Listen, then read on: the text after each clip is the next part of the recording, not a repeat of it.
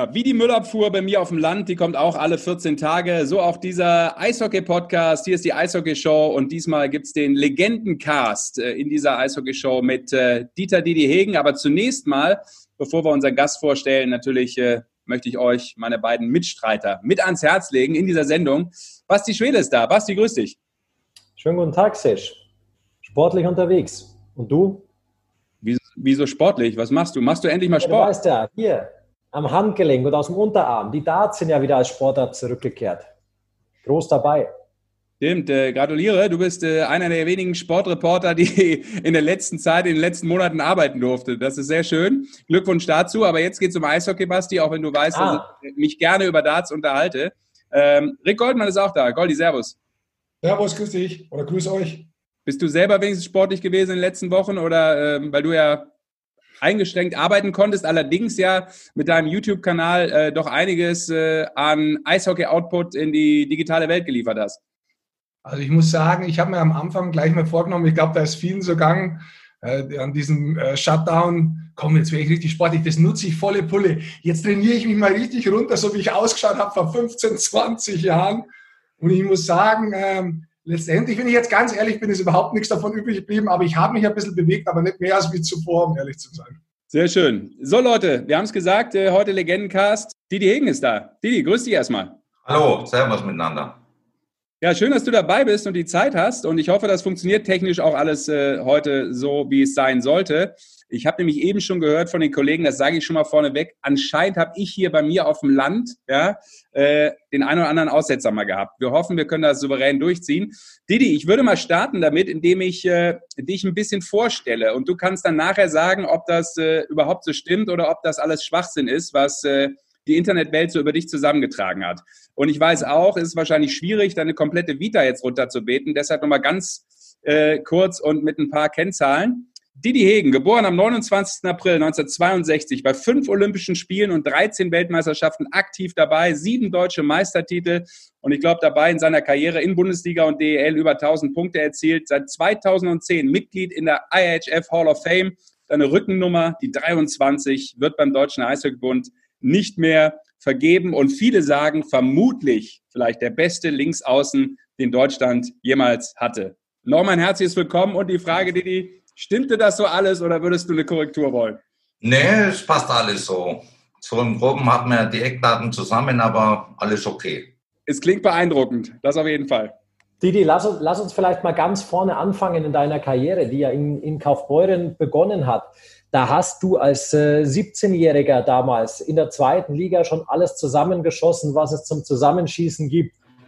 Wie, wie bist du überhaupt zum Eishockey gekommen? Kaufbeuren, ja, große Hockey-Town, ja. Aber hast du schnell gemerkt, das ist mein Ding und irgendwie kann ich da was, was andere nicht können? Nein, das hat eigentlich, ich bin eigentlich zu, was heißt zufällig eigentlich nicht zum Eishockey gekommen. Mein Bruder stand im Tor, hat angefangen, der ist zweieinhalb Jahre älter wie ich. Und die Mutter hat einfach mal gesagt, geh halt einfach mal mit deinem Bruder mit und schau mal zu. Und dann war ich zwei, dreimal im Eisstadion. Eigentlich wollte nicht so wirklich Eishockey spielen. Auf alle Fälle habe ich dann meinem Bruder hinterm Tor zugeschaut und auf den gewartet. Und irgendwann kam ein Betreuer zu mir Hochholz wird dir wahrscheinlich nichts mehr sagen und hat dann gefragt, ob ich nicht mal Lust habe, mal Schlittschuh zu laufen. Und dann habe ich gesagt, ja, okay, ich probiere es mal mit dem Schlittschuhfahren. Und dann haben die dann auch äh, Jugendliche gesucht, die in den Verein eintreten. Und da mein Bruder eh dabei war und ich dann auch fast tagtäglich äh, im Eisstadion war, bin ich dann einfach in, die, in den Verein eingetreten. Und dann hat alles so seinen Lauf genommen der Basti wollte direkt ansprechen, dann in der zweiten Liga, wie du es erstmal für Kaufbeuren gesprochen hast, äh, gespielt hast und in 42 Spiele 60 Tore geschossen hast. Jetzt frage ich mich, erstens, wie gut warst du? Zweitens, wie gut war die Liga? Und zum Teufel nochmal im ersten Jahr mit deinem Alter, wie, wie geht es? Wie, wie, warum warst du so viel besser ausgebildet?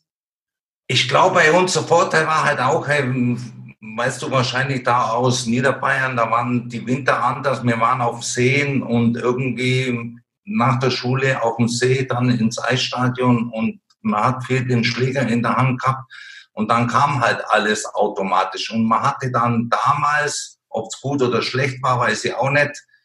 Hatten wir halt dann auch in Knabenmannschaften und in Schulmannschaften auch nicht den Kader mit 25 oder 30 Spieler, dass du alle Schaltjahre mal zum Einsatz. Du hast dann deine, ich sag mal grob geschätzt, zwei Sturmreihen gehabt, manche Vereine vielleicht nur drei und du hast halt andauernd spielen müssen.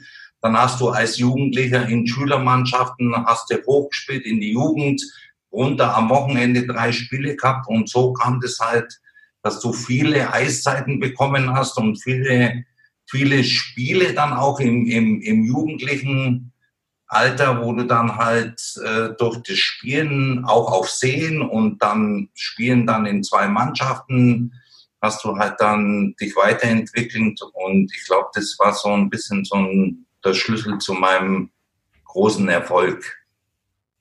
Siehst du das immer noch so? Du hast ja auch, auch viel oder lange als Trainer auch gearbeitet. Siehst du immer noch so, dass vielleicht im Nachwuchs das Wichtigste einfach ist für junge Spieler, dass sie Eiszeit bekommen? Ich glaube, das ist A und O. Man muss denen erstmal das Vertrauen geben und zweitens mal auch Eiszeiten. Also ich kann es jetzt schlecht vergleichen, aber jetzt auch in den Jahren, wo ich Trainer war, wenn man jugendliche Spieler, okay, am Anfang, man muss natürlich Ergebnisse liefern, aber man sieht schon, dass die Jugendliche vielleicht minimal musst du halt dann schon das Auge dafür haben, aber die werden besser und dann sind die dann irgendwann in der zweiten Liga oder entwickeln sich weiter.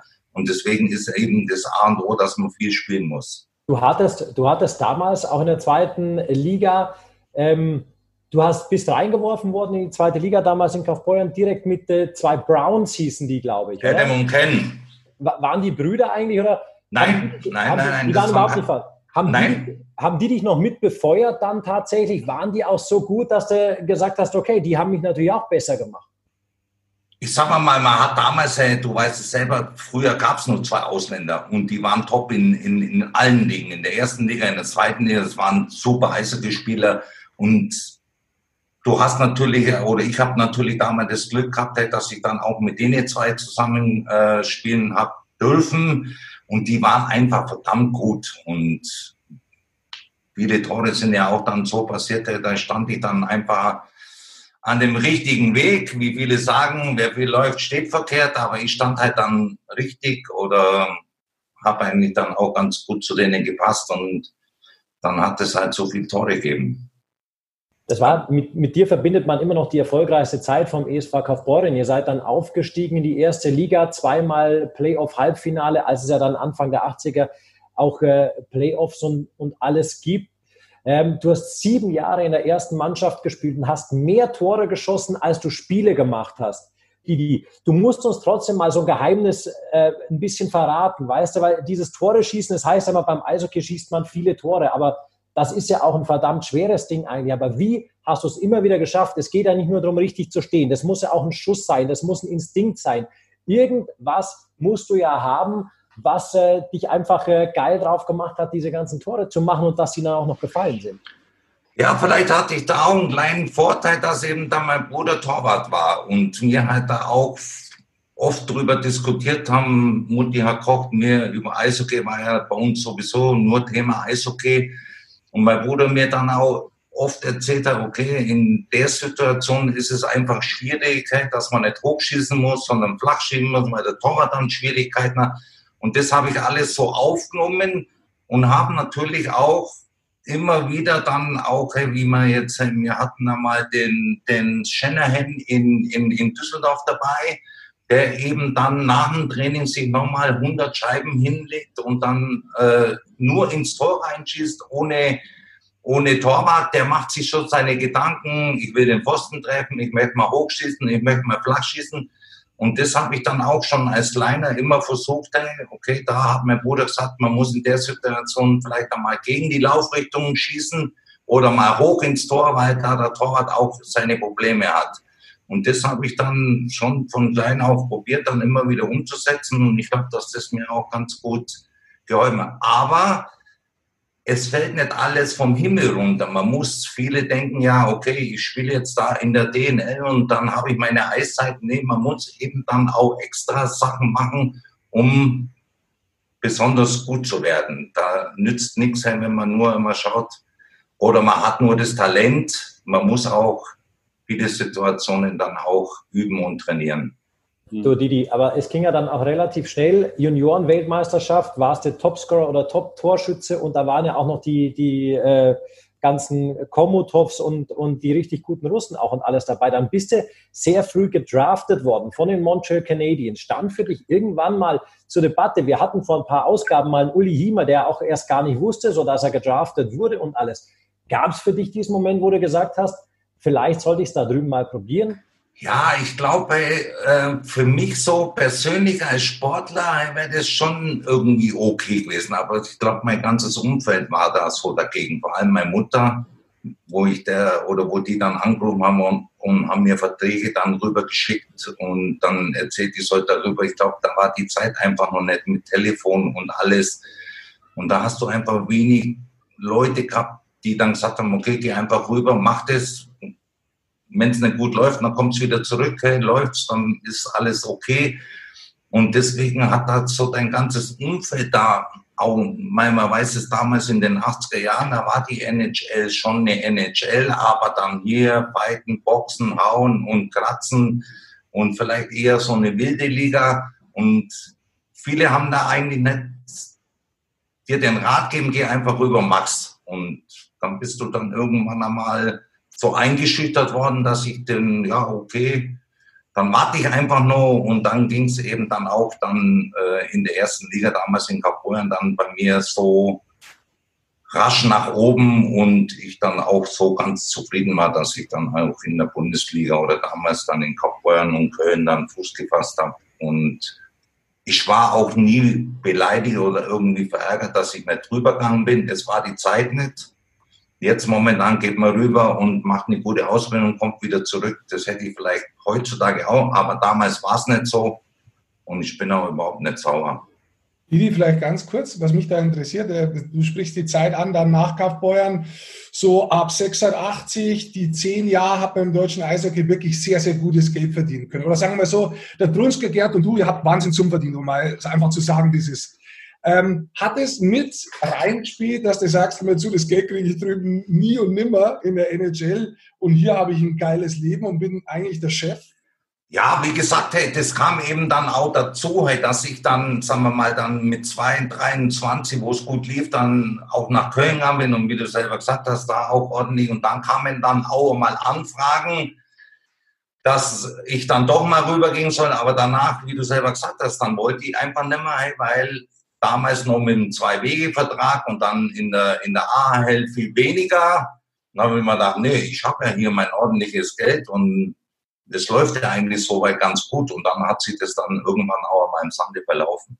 Wir hatten aber, Didi, vor kurzem äh, den geschätzten Kollegen Uli Hiemer im Podcast zum Talk. Der hat übrigens gesagt, der Didi hätte es sicher geschafft, wenn er rübergegangen wäre. Hat er recht? Im Nachgang?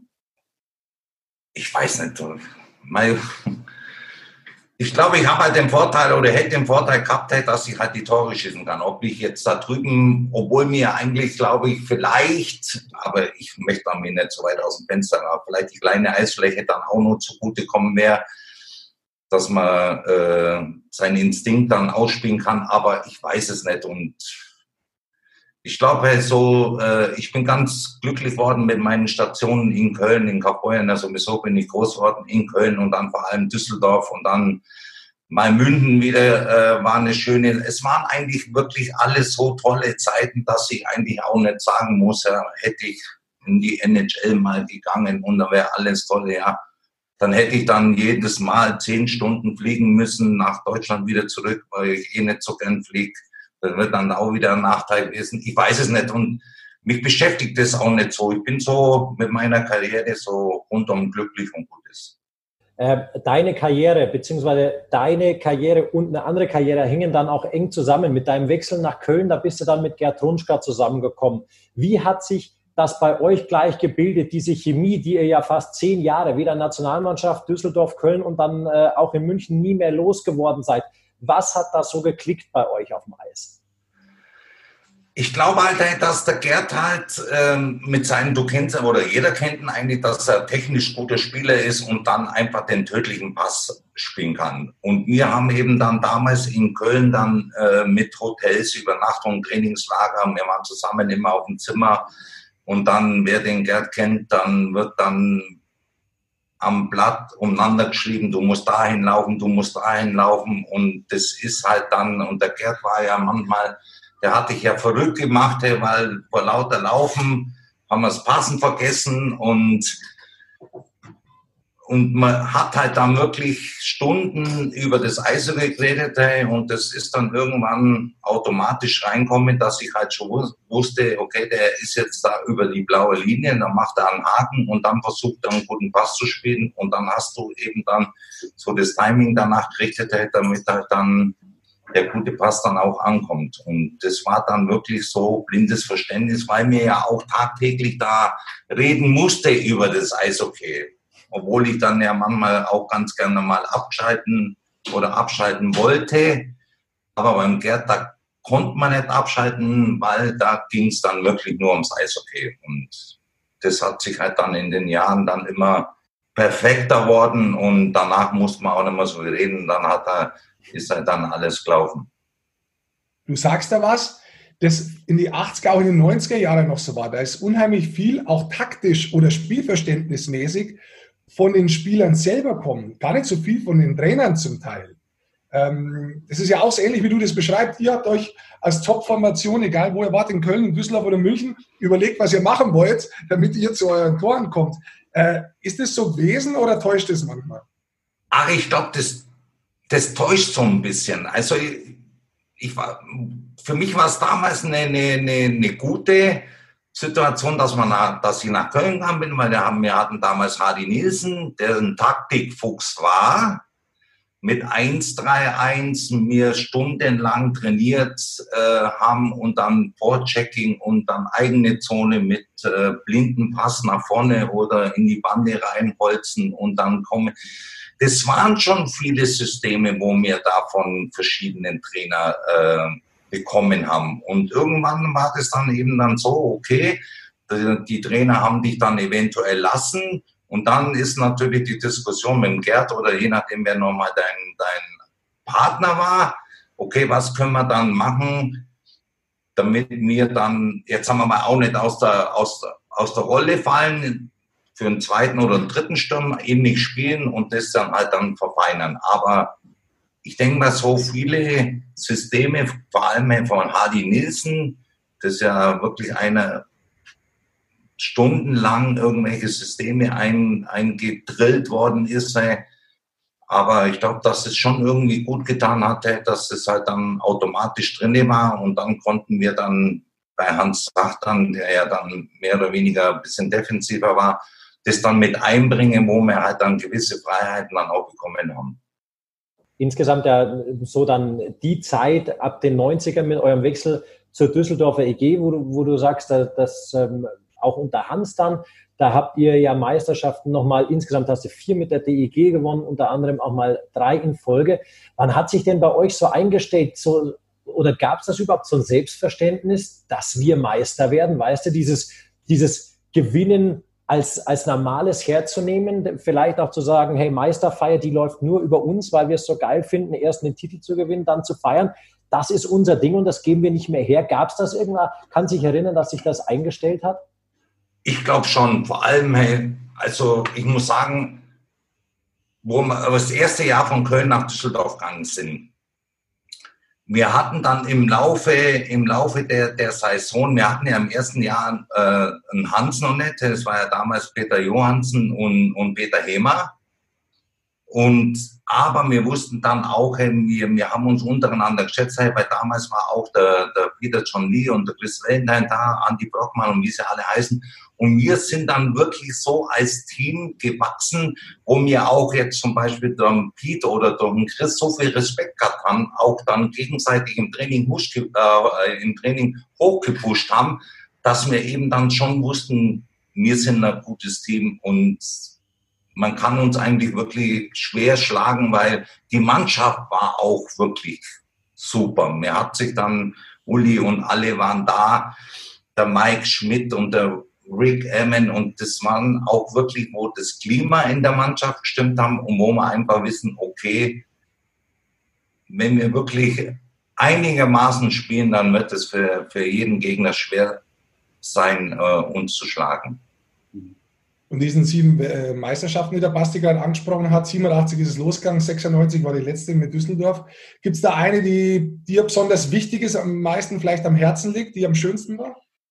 Eigentlich, man, man muss einfach sagen, hey, jede, jede Meisterschaft war irgendwie was Besonderes. Und du weißt, oder jeder weiß ja, der aus einem kleinen Verein kommt, hey, wie Kaufbeuern oder vielleicht Landshut oder sonst Füssen, die ja dann in den 80er oder 90er Jahren vielleicht ein bisschen so vom Tellerrand verschwunden sind. Und wenn du natürlich von Kaufbeuern kommst und du gehst zu einem großen, äh, zur großen Mannschaft wie, wie, wie, wie die Haie und du wirst dann deutscher Meister, dann ist es für dich was Besonderes.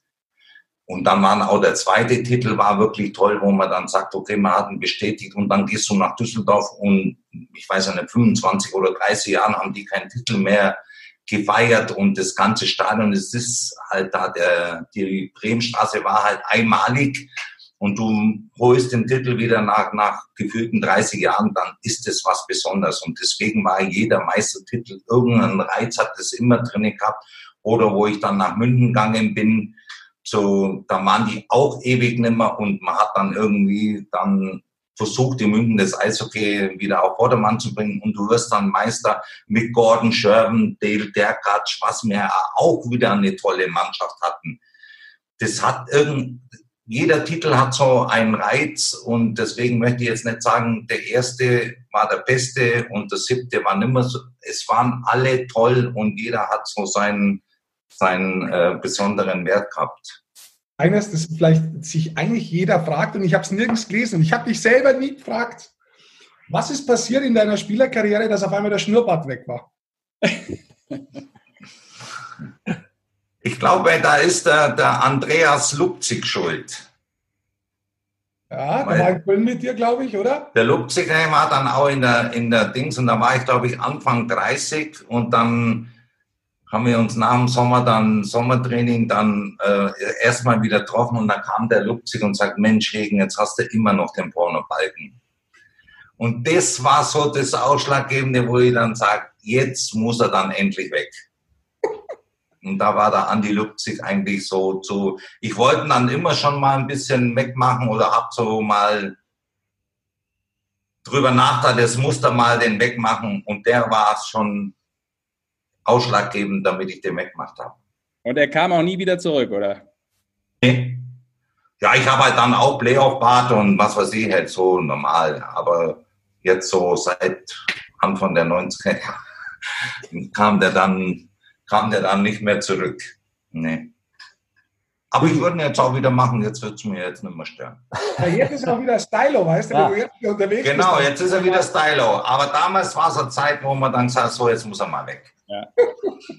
Egal wie man das, glaube ich, heute trägt, das kann man schnell unter dem Namen Hipster verpacken und schon ist man total trendy. So ist es. Ja. Ähm, die, ein, eine Frage hätte ich noch, weil wir natürlich auch wissen, dass sicherlich der ein oder andere Jüngere, ähm, auch vielleicht Eishockeyspieler zuhört. Ähm, ich fand das so interessant, weil das eben schon mal anklang. Da würde ich gerne noch mal eine Frage zu stellen, weil du eben ja auch so schnell so erfolgreich warst. Ähm, direkt Torschützenkönig wurdest, glaube ich, in der, in der Bundesliga. Da warst du ein Rookie, da warst du 18 Jahre jung. Das ist ja unglaublich. Das äh, hat Rick ja auch schon mal angesprochen. Ähm, und du hast eben auch das Wort Instinkt benutzt, ähm, weil das ja auch viele sagen und was auch große Spieler oft ausmacht, die es manchmal vielleicht gar nicht so erklären können. Die sagen, das kommt so aus dem Bauch. Ähm, Marco Sturm sagt das auch ganz oft. Instinktspieler. Was würdest du jemandem mitgeben? Kann man davon was lernen? Kann man sich auf den richtigen Weg da begeben, wie man sowas vielleicht umsetzen kann? Oder ist das einfach in einem drin und einer hat es und einer hat es nicht? Ja, ich glaube, man kann es sich ein bisschen antrainieren, aber ich glaube auch, es gibt eben, oder wenn man jetzt zum Beispiel sieht, der Dreiseitel, der, das ist halt einer, der hat den Instinkt und ich denke mal, halt, dass man so viele müssen gewisse Situationen trainieren und dir fällt jetzt quasi, wie man sagte, in, in den Shows, aber ich glaube, viel spielen und, und üben, üben, aber ich glaube trotzdem spielen, spielen, spielen und dann bekommt man den Instinkt und dann wird es eben dann immer so sein, der einen hat ein bisschen besser oder der andere tut sich da schwer, aber ich glaube, wenn man den hat, wie du selber gesagt hast, man kann es man kann's verbessern, man kann den äh, schon so weit sich antrainieren, aber irgendwann kommt dann ein Rahmen und dann musst du, wie man sagt, auf Deutsch das Näschen dafür haben und dann geht's auch irgendwie gut. Didi, weil, weil der Rick die, die Frage zum Schnauzer stellt. Ich, ich habe auch tatsächlich noch eine Frage, die mich immer interessiert hat. Weil in Kaufbeuren hast du ja immer die 11 gespielt, aber die 23 wurde zu der Nummer in Deutschland und, und jedes Kind wollte eigentlich mit der 23 dann als Stürmer auch spielen. Wie bist du denn zu der Nummer gekommen? Hat die irgendeine Bedeutung auch gehabt? Die hatte damals, ich bin ganz einfach zu der Nummer gekommen. Ich hatte in Kaufbeuren die Nummer 11 und bin dann nach Köln gewechselt und wollte die eine 11 haben. Die habe ich damals nicht bekommen, weil die der, der äh, Miro Sikora gehabt hat. Und dann stand, äh, dann stand zur Auswahl die 29 und die 23. Und dann habe ich mich für äh, die 23 äh, entschieden, weil meine Mutter 23 geboren ist. Und, und sag mal, weil, weil wir auch darüber gesprochen haben noch, äh, sowas interessiert mich dann immer, äh, wenn du sagst, alle Meisterschaften hatten irgendwas Besonderes. Hast du irgendwas Besonderes noch aus deiner Karriere, wo du sagst, ähm, das hängt bei mir im Wohnzimmer, das, das habe ich mir extra irgendwo mitgenommen. Das ist so ein, so ein ganz besonderes Erinnerungsstück meiner Karriere oder gibt es das vielleicht aus jedem Jahr, dass du, dass du da so irgendwas äh, behalten hast, wo du immer dran denkst und sagst, wow, weißt du noch? Ich habe äh, in Kaufbeuern noch in meiner alten Heimat, wo ich ja dann damals Herr Montreal-Schläger gespielt habe, ich glaube, da habe ich zwar nicht alle zusammenbekommen, weil ich dann auch irgendwann einmal am Anfang, glaube ich, mein, meine ersten Jahre Titan gespielt habe in Kaufbeuren, aber danach meine Erfolge fielen mit Motor und da stehen noch, ich glaube, vier im Keller unten in Kaufbeuren, wo ich dann, man hat ja dann damals immer drei beim Spiel gehabt, immer einen vorsichtshalber weggetan habe und den gut aufbewahrt habe, weil danach, nach der Meisterschaft feiern oder ja, gleich anstehen, waren die Schläger, die Holzschläger dann immer schnell vergriffen, aber ab und zu habe ich noch einen abgekriegt und das ist dann, der Monte der ja früher war, nur mit orangen Schrift drauf, wo ganz toll geleuchtet, da habe ich noch ein paar zu Hause. Das heißt, du hast noch eine schöne Schlägersammlung im Keller? Ja, nicht mehr viel. Ich glaube, fünf sind es oder so. Also so viel sind es nicht mehr. Aber die werden, die bleiben auch. Aber hast du nichts? Du hast ja auch fünf Olympische Spiele gespielt. Du hast, glaube ich, zwei. Ich habe Trikots habe ich noch alle gesammelt en masse. Okay.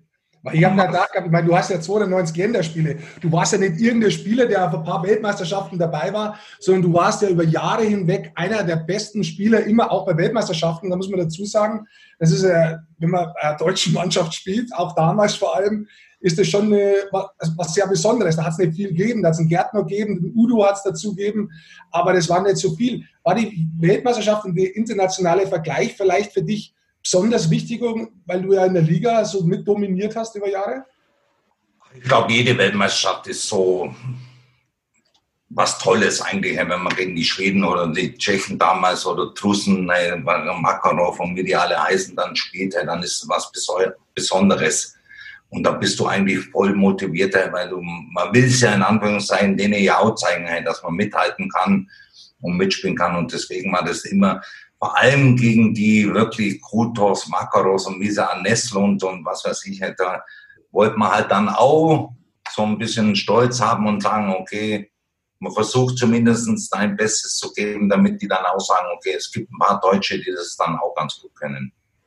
War, war für dich immer, weil du hast, hast insgesamt 13 Weltmeisterschaften, Rick hat gesagt, fünf Olympische Spiele, die war Nationalmannschaft schon immer noch, auch nach Saisonabschluss, das i-Tüpfelchen, wo du immer gesagt hast, geil, WM, natürlich bin ich dabei?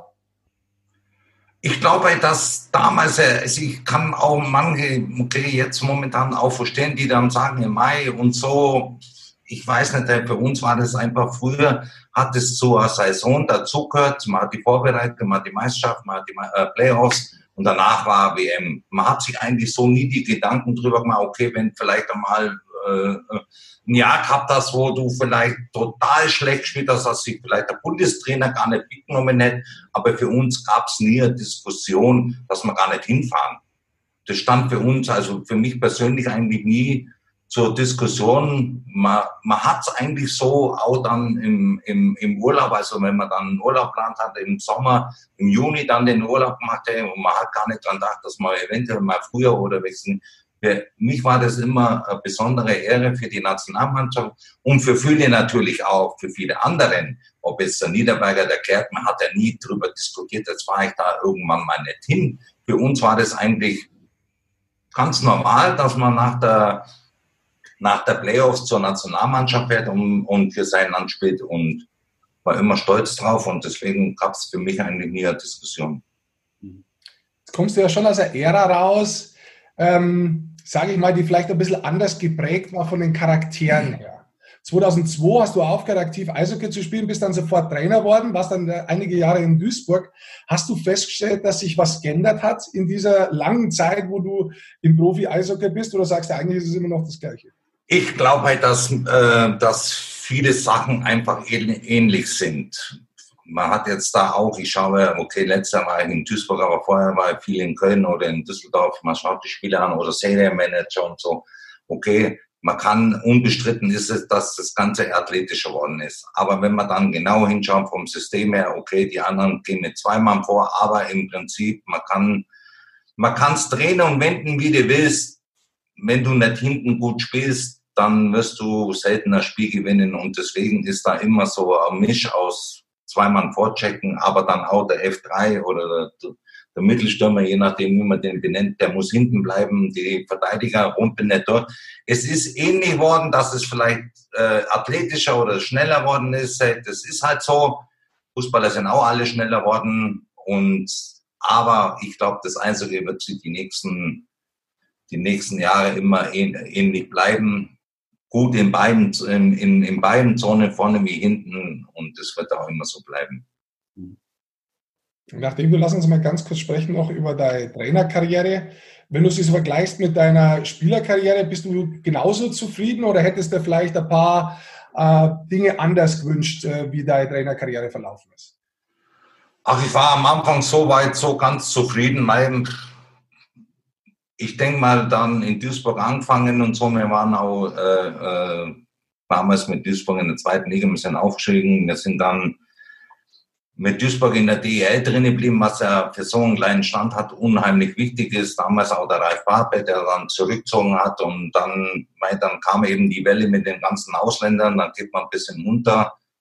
Dann probiert man mal wieder in Kaufbeuern, dann wieder Trainer oder dann sportlicher Leiter und Trainer. Man ist verbunden, aber ich denke, soweit bin ich zufrieden Sicher wünscht man sich, man wäre vielleicht länger oder vielleicht noch mal einen anderen äh, Standort in der DEL als, als Trainer oder Co-Trainer irgendwo gehabt zu haben, aber hat man nicht. Und deswegen bin ich soweit auch ganz zufrieden. Bist du da jemand, der gerade aktiv auch noch sucht oder lässt du es einfach auf dich zukommen, was die Zukunft so bringt? Nein, ich suche nicht. Jetzt ist eh gerade mit der Corona-Zeit schwierig und so und irgendwo anrufen oder sich aufdrängen, habe ich keine Lust man weiß eh nicht, hey, ob überhaupt im September dann äh, gespielt wird, was ich mir jetzt momentan nicht vorstellen kann. Und deswegen jetzt warten wir einfach mal, was so alles jetzt auch mit den Vereinen so passiert vom Konkurs und äh, viele Vereine bis, bis auf Red Bull und, und SAP oder die Eisbären, die vielleicht dann noch gute Sponsoren oder Anschütz hinter sich haben, werden es wahrscheinlich so nahtlos überstehen, aber viele Vereine werden dann doch vorsichtig sein mit Spielerverpflichtungen oder auch mit Trainerverpflichtungen. Man wird vielleicht ein Notpaket fahren, hey, weil eben die ganzen Auswirkungen von Corona, wenn wir alles äh, noch gar nicht so richtig wissen. Dennoch, Didi, du bist ja, egal in, in welcher Funktion dann auch, du bist ja im Eishockey immer, immer verbunden geblieben. Das ist ja auch äh, für dich was, was dich, dich nie losgelassen hat oder auch immer noch nicht loslässt. Wenn man die Hegen treffen will, in welchen, in welchen Stadien bist du denn oft zu Gast, wenn Eishockey gespielt wird? Was sind, sind so deine Sachen, wo du anschaust? Ist es äh, oft immer noch Düsseldorf? Ist es Köln? Ist es Kaufbeuren? Ja, jetzt haben wir mal so die letzte Zeit was Kaufbeuren eigentlich recht selten. Ich muss auch zugeben, wir waren noch gar nicht im neuen Stadion. Bin zwar schon zehnmal vorbeigefahren, aber innen drin bin ich auch jetzt nicht dazukommen. Aber hier mein, mein, mein Standort ist jetzt mittlerweile lebe ich in Düsseldorf. Da ist es eben dann Düsseldorf, ich sage mal 60, 70 Prozent und dann Köln, weil ich da auch den Ralf Pappe ganz gut kenne und mir auch die Haie immer äh, gern anschaue oder dann ab und zu mal ein, zwei Mal im Jahr vielleicht in Krefeld, man treibt sich halt hier, man hat hier alles vor der Tür und deswegen nach Düsseldorf bin ich in äh, zehn Minuten vom Eisstadion weg, da fährt man natürlich dann hin und sieht dann die Spiele ja dann oder alle anderen Mannschaften ja auch. Aber Köln fällt mir eigentlich auch immer noch ganz gut. Was mich noch interessiert, weil du es gerade selber angesprochen hast, die Corona-Zeit. Wie verfolgst du das Ganze? Ich meine, jetzt kommt ja sowas hoch wie Spielergewerkschaft. Wenn wir uns mal zurückerinnern, so gegen Ende deiner Karriere hat man gesagt, komm, ihr habt das damals auch ins Leben gerufen, das braucht's. Ähm, dann hat es ein paar Jahre gegeben. Leider hat sich nicht durchgesetzt. Jetzt macht man es wieder. Wie verfolgst du das jetzt? Wie siehst du die, vielleicht diese ja, ich sage jetzt mal Gehaltsverzichte, die die Clubs jetzt wollen, das ist ja alles ein Thema, das so äh, ja, Ende der 80er, Anfang der 90er, wie die DL entstanden ist, schon mal gegeben hat. Ohne Krise, sondern das war vielleicht zum Teil über Überschuldung selbst gemacht. Ja, ich denke mal, damals, ich finde es eigentlich mit der Gewerkschaft eigentlich ganz gut. Der, der, der Jörg Himmer hat es ja damals ins Leben gerufen. Ich glaube, dass da eigentlich so die, die, die, die Deutschen alle oder sagen wir mal nicht alle, aber viele waren bereit, eben da auch äh, den, den HIMA oder die Gewerkschaft zu unterstützen. Und dann kam eben das Problem mit die ganzen Ausländer rein. Die Ausländer wollten dann nicht so, weil die, ja gut, die sind nach acht, neun Monaten in ihre. Und dann hat sich das leider so ein bisschen im Sande verlaufen. Aber jetzt, wenn sie sowas, äh, eine Gewerkschaft bildet, ein Spieler, der Raimi und, und äh, Mo Müller aus, aus dem, wenn die das machen und man kriegt mal vielleicht ist jetzt mittlerweile auch die Ausländer vielleicht eher bereit, dass man dann eine Gewerkschaft hat, einen Spieler, wo man zumindest mal gehört wird. Finde ich eine tolle Sache und ich kann es eigentlich nur so begrüßen.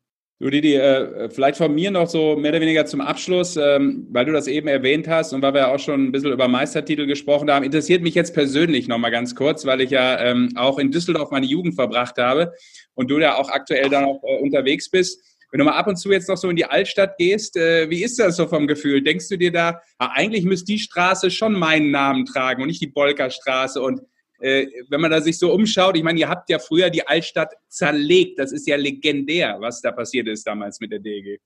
Nein, also das brauche ich nicht. Kein, keine, keine Straße muss nach mir benannt werden. Bin eigentlich so mit den Straßennamen ganz zufrieden.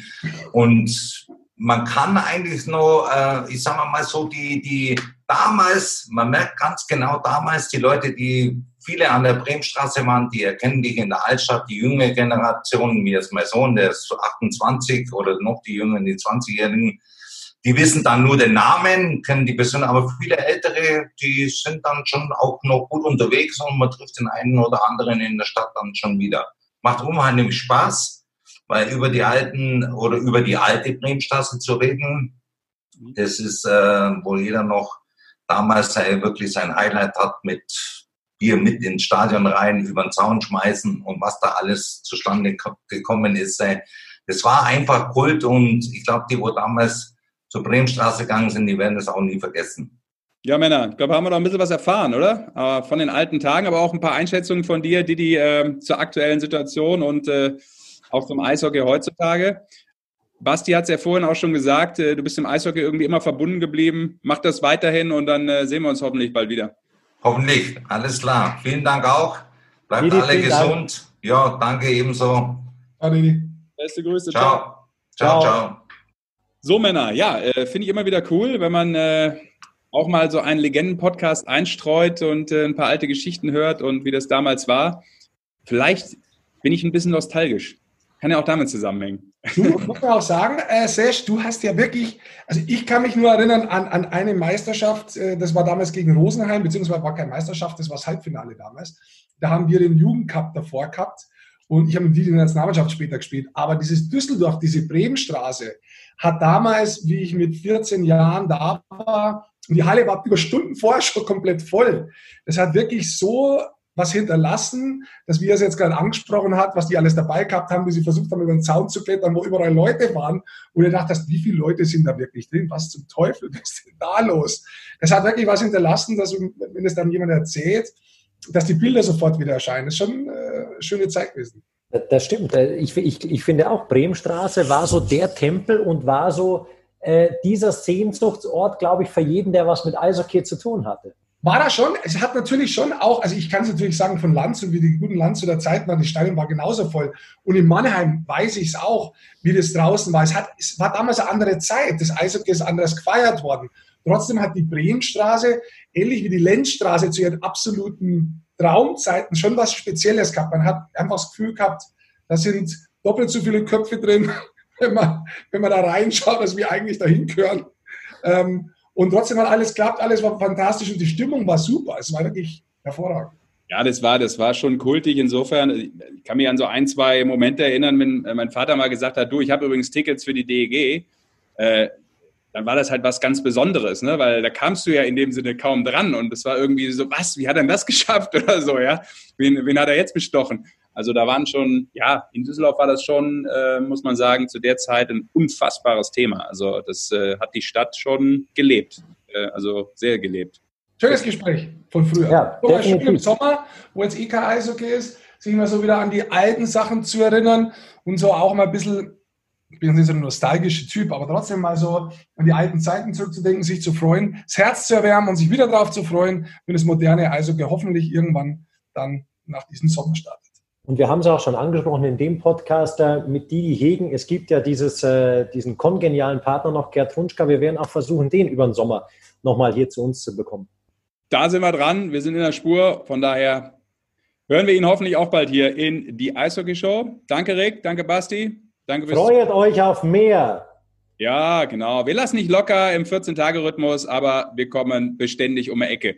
Bis dahin, ansonsten gerne alles abonnieren oder einfach äh, ja, diesen Podcast lauschen. Freuen uns. Macht's gut. Bis die nächsten 14 Tage. Tschö. Tschö.